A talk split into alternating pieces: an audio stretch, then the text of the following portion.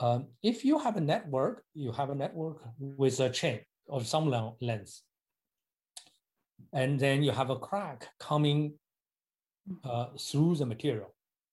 So for crack to advance, you need to cut chain, one chain at a time. You just cut these chains, crack. You load it outside. So before a chain break, the chain only break at a single covalent bond. But before this chain break, the entire chain is stretched taut all the way to the breaking point, near breaking point.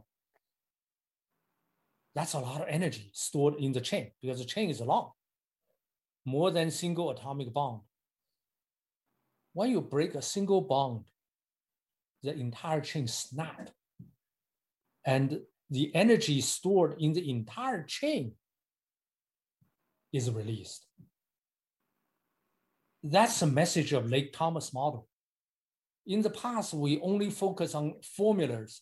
We know this picture, but the importance of this picture is, did not sink in.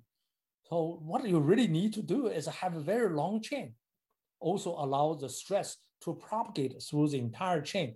The reason elastomer and hydrogel can do that is because this one long chain and adjacent chain has a very weak intermolecular interaction.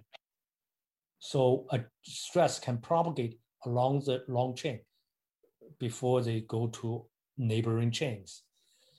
So, so this uh, uh, picture, after we realize it, we realize it, um, gradually we begin to call this a principle is a stress deconcentration. You need to deconcentrate stress from a single bond to large length in this case, or large volume, whatever you do, you need to deconcentrate the stress. This uh, can be compared to the uh, classical picture of a Griffith.